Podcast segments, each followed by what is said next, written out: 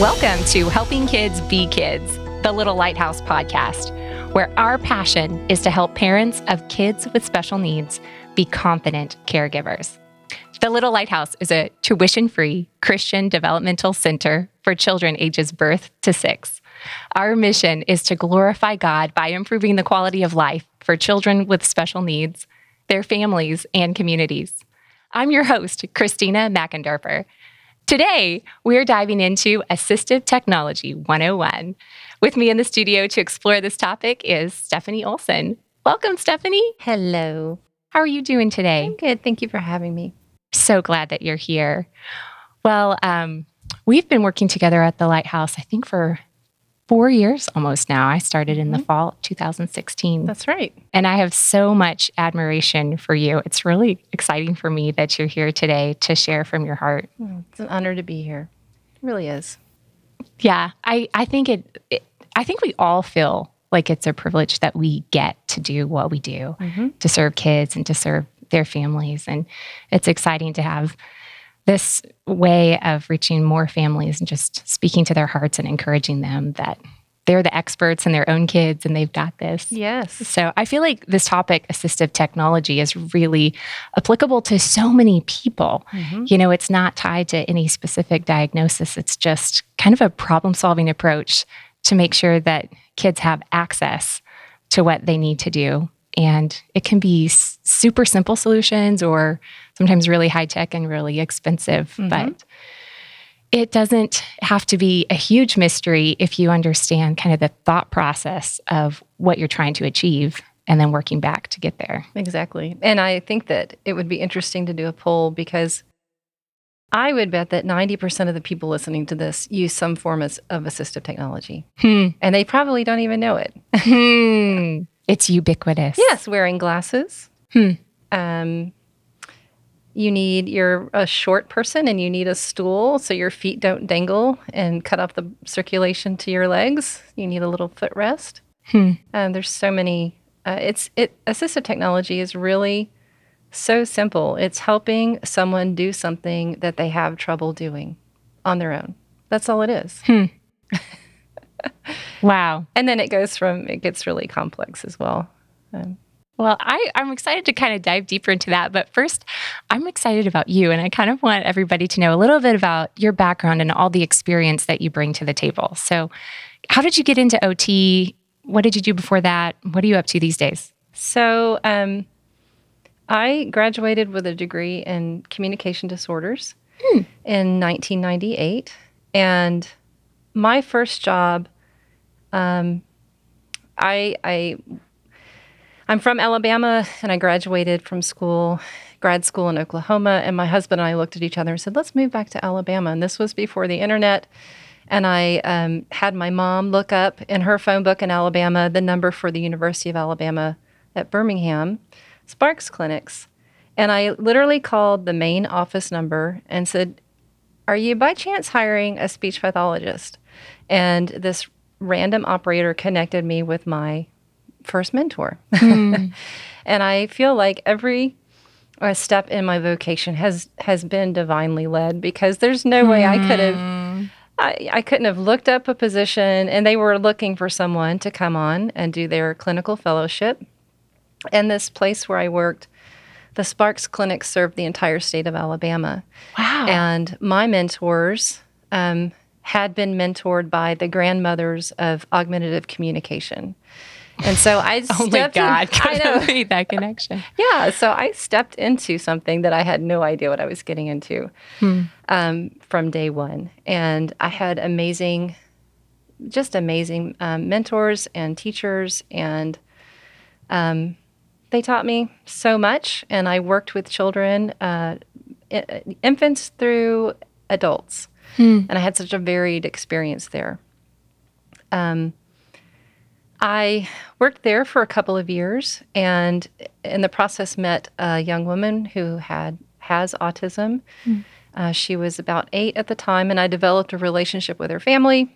And um, this child's teacher uh, made it through the end of September, and then decided not to come back to work. And her, the director of special education, knew that I had a relationship with this child and her family. And so, just out of the blue, she called me and she said, Stephanie, would you like to come and be, be this child's teacher, special ed teacher? I'm like, never done that before, but I'll give it a try. so, um, I stepped into another journey that helped me realize all the things I still had to learn. Um, because um, Sabrina and I love to eat snacks and play bubbles using her communication device. And the principal of the school was this very intimidating older woman, and my classroom was a bank of glass windows. And Dr. Left would stroll by and check things out. And I realized really quickly I could only play bubbles and eat snacks with Sabrina for about 10 minutes out of the day. And then I had to figure out how to do reading mm. and writing and math and um, social studies and life skills. And so that's a lot. Those kids taught me a lot. Tell us a little bit about your experience at OU. Okay. Another God moment. I was a teacher in Oklahoma, a special ed teacher. I'd moved from Alabama to Oklahoma. And there was some assistive technology equipment in my classroom that the previous teacher had borrowed. And the um, Oklahoma Assistive Technology Center started calling my classroom and saying, We need this equipment back. And I'm like, Okay, I sure, I'll bring it in. I found the address and I walked in and met um, a wonderful woman. And she let me know. We started talking and I shared some information about what I was doing and where I was from. And she said, Well, we're hiring. Hmm. You sound like a great fit. Let me give you my boss's number. And so I ended up getting a job at the Oklahoma Assistive Technology Center where I stepped hmm. into another situation where I realized there's a whole lot that I don't know.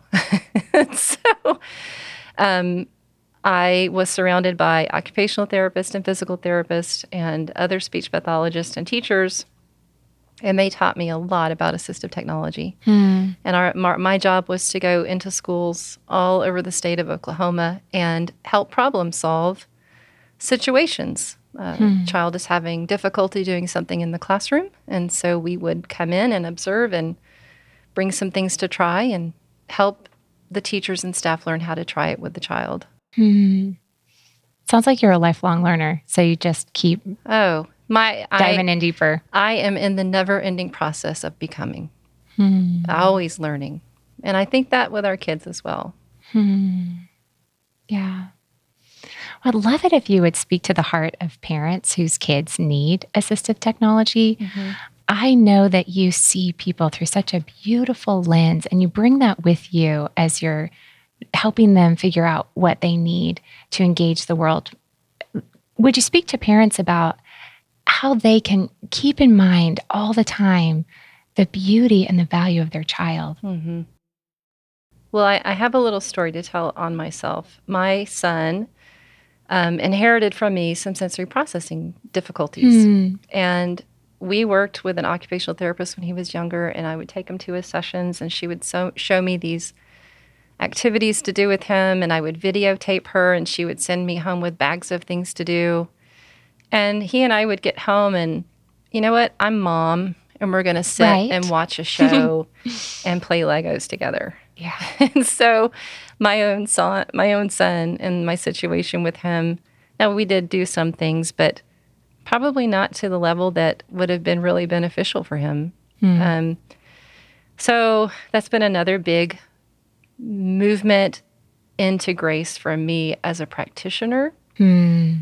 because I will fully confess that I felt a lot of frustration when I would work with, with teachers and families, and I could see the solution. Mm.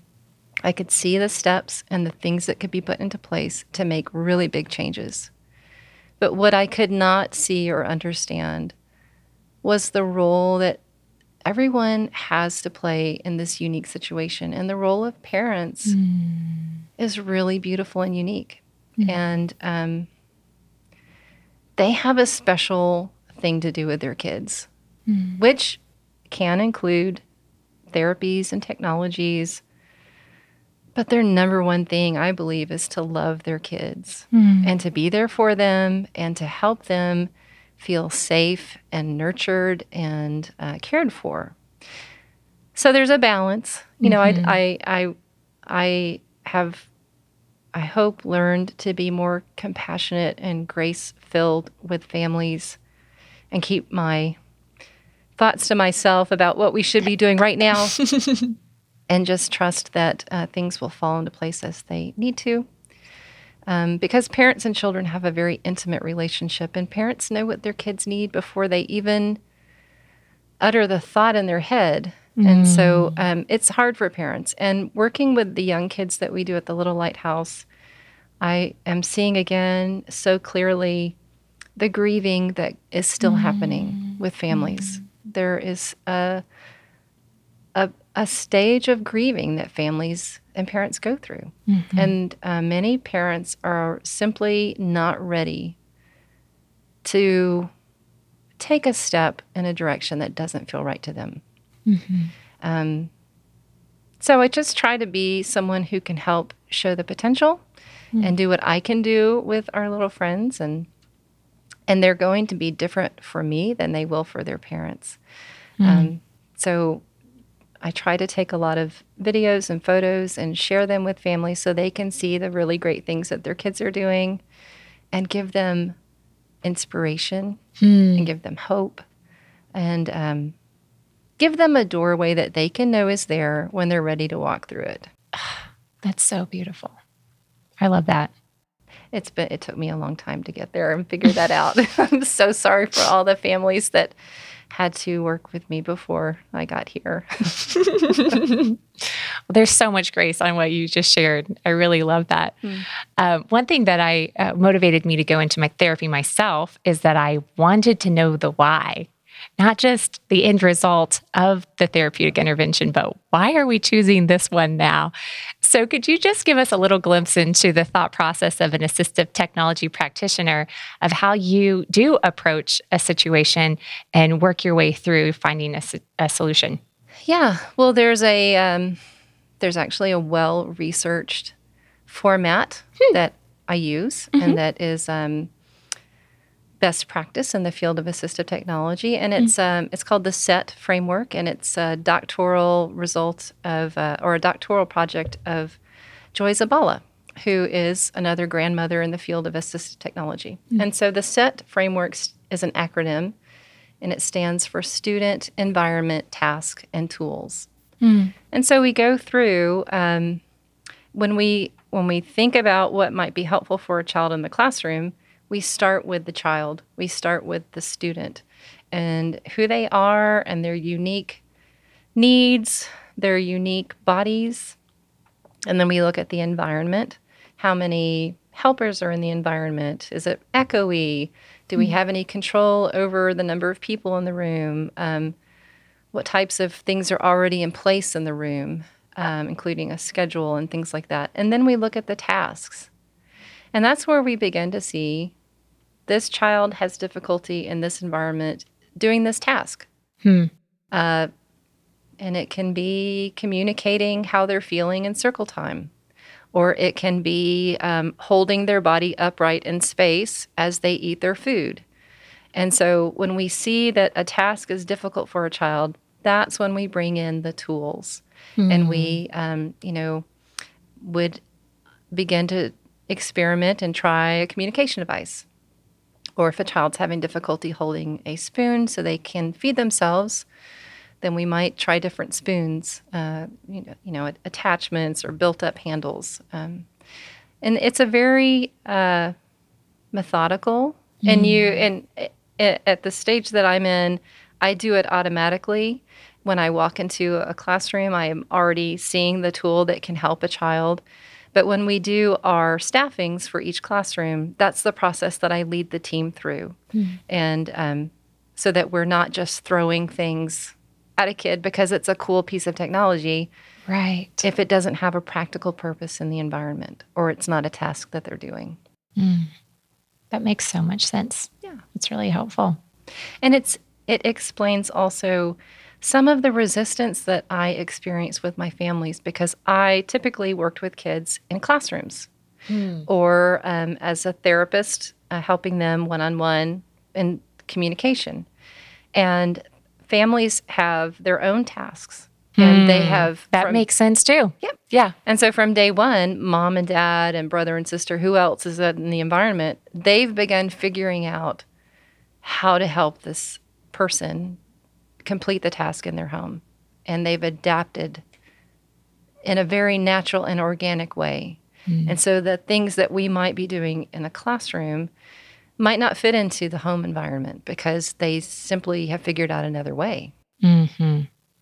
Um, now, the thing from my professional observations are that sometimes families, because they're in the middle of it, they can't see very far. And so, what's adaptive and helpful when a child is three may not be the same practical support when the child is 13. And so, I feel like my job is to help families recognize sometimes that um, honor what you're doing and totally respect what you're doing. And let's, as best we can, think a couple of steps ahead and let's just think about what it's going to look like when the child is not home 24 hours a day or, or and moving beyond the intimate family environment. Because I have met high school kids who needed a communication device when they were three or two.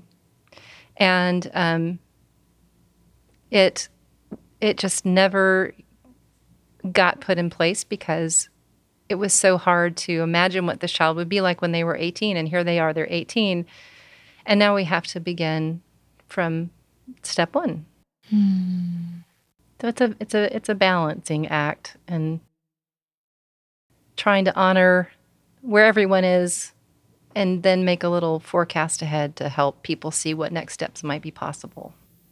Yes. That's excellent perspective. Hmm. So helpful. Thanks for sharing that. Well, when I think of AT, I typically think of the fun gadgets, the toys, the strategies that are used. Do you have any of those ideas that you are kind of like the bread and butter of your work Hmm. or uh, that you find to be almost universally helpful? Well, I am a speech pathologist, speech language pathologist, so my I'm drawn to helping kids communicate. and that's a big passion of mine. And communicate not just um, uh, ver- replacing verbal expression but also uh, literacy development. So written uh, expressive and receptive literacy development. So i um, do see a lot of value in helping kids learn how to communicate as early as possible Yes. and looking at those typical developmental milestones. And if we have a little one who is, you know, 15 months old, 24 months old, and showing signs that communication is hard, then that's the perfect time to begin to help them. And the thing about um, these skill development, you know, learning how to say a word to make something happen, or learning how to move your body from one place to another so that you can experience texture on your knees or you can experience knocking something off a shelf. Every action like that creates a ripple in the brain where cognitive development happens. Hmm. And so I I sometimes see that there is a belief that well we have to wait until they mature cognitively a little bit before we introduce these things because they're not ready for them. But I would argue that the readiness comes when we do the thing and it helps them learn Yeah. um, beyond just the task that they're doing, like moving their body or communicating. It's promoting cognitive development that affects all areas of their interaction with other people. Um, other things that I really love low tech things, uh, a good piece of Dycem underneath a plate. Uh, Dycem is, it's kind of like um, shelf liner, only it's sort of sticky and adhesive, and you can put it on a table or you can put it in the seat of a wheelchair. And anything that you put on it will have trouble moving. So if you have a bottom that slides out of a chair, it will help the bottom stay put. If you have a plate that wobbles around when you stick your fork in it, it'll help the plate stay stable on the table. Um, so the no tech things are so helpful. Um, using, I we were given a a ton of uh, plastic political signs after an election. Uh-huh. And I went on a quest to find out how to make them useful. And so there's actually a woman who's written a book about it. Really? And, um, among other things, but she has a number of projects using those little plastic. It's called a Stratacore, that plastic cardboard material. And you can make um, stands that you can put a book on, or you can put an iPad on. So it's held upright uh, for the child who has impaired vision, or maybe they can't uh, move their arms very far across the table. And it puts it in a position so their hands can access it um, more easily. Um, of course, the high tech devices are fun. It's really fun to get a child into a power wheelchair for the first time hmm. and to watch their these literal light bulbs appear over their head when they realize that their hand movement is making their body move. When they move the joystick with their hand and their body moves, there is a literal light bulb that comes over their head. It's like, I did that. I made my body move in space for the first time ever. This is fantastic. So there's there's a lot of fun with the high tech items as well. That is fun. It's like you're getting to play all the time and Yeah. use all the toys. That's neat. Do you have a favorite story about a child who responded well to assistive technology? Oh. Well, um, recently there's a little one at our school, um, one of the uh, younger kids at our school, and she uh, has trouble moving her body, and she has um, problems with her eyes, so vision is is problematic. And um, just a beautiful little kid. Uh, she's nonverbal, and the University of Tulsa has a program in the engineering department, and they make a lot of things for us. It's really fun. And they made this um, little power mobility chair that's called the Mover, and it's painted like a cow, so it's the M O O V E R. and we put this child in this little chair, and it's got a bumbo seat in it, so she's tiny. She's like, I don't even know if she's two yet. Oh, wow. She's a little tiny. So we put her little bottom in that bumbo seat so she could sit real stable. And um, it took about 10 minutes of helping her find the joystick and playing with it.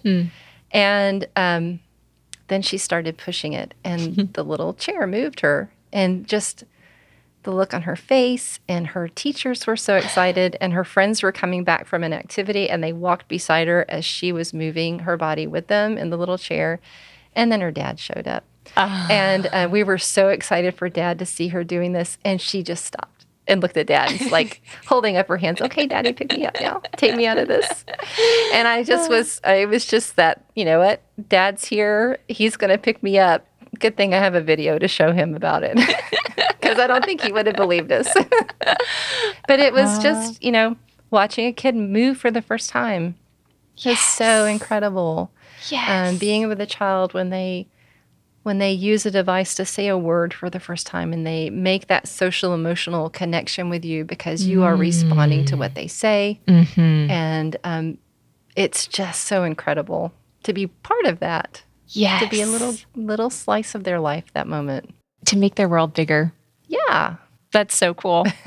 well, Steph, it's been so fun to have you. We'll have to have more conversations Yes. and go deeper into some of these topics, but that was a really neat overview just to understand kind of the heart motivation behind what we do, what assistive technology is, and some basic frameworks for identifying what's suitable for individual children. So, Well. thanks for walking us through that. Sure. I like to wrap up our conversations by asking the question What does helping kids be kids mean to you? I thought about this. Um, helping kids be kids to me, I, I really, in my mind, insert a different word. It's helping, helping kids be human. Hmm. And our human experience is, um, it's so intertwined with everyone else's experience. And so for me, helping a kid um, not be the one sitting by themselves, not be the one who is unable to answer a question, uh, not be the one who is being fed while everyone else is feeding themselves. Mm. Is, in my mind, helping them be human mm. and have an experience that they see everyone else around them having. Um, and so, helping kids be kids is helping them participate in life to the mm-hmm. best of their ability, to the best of their interest, because some kids are happy to mm-hmm. to hang out and observe, and that's cool. Mm-hmm. Um, but that's that's what I think. Mm. I love your perspective. Mm. Thanks for sharing. Well, thanks for having me here. Absolutely. Well, thank you for joining us today. At the Little Lighthouse, we gladly give away our services and resources for free. And we can do this because of the generosity of people who believe in the value of all kids. If this podcast helped you, please consider joining the crew, a passionate and determined group of monthly givers on mission to discover solutions that change the future of kids with special needs. To learn more about the Little Lighthouse, please explore www.littlelighthouse.org. Until next time, enjoy helping your kids be kids.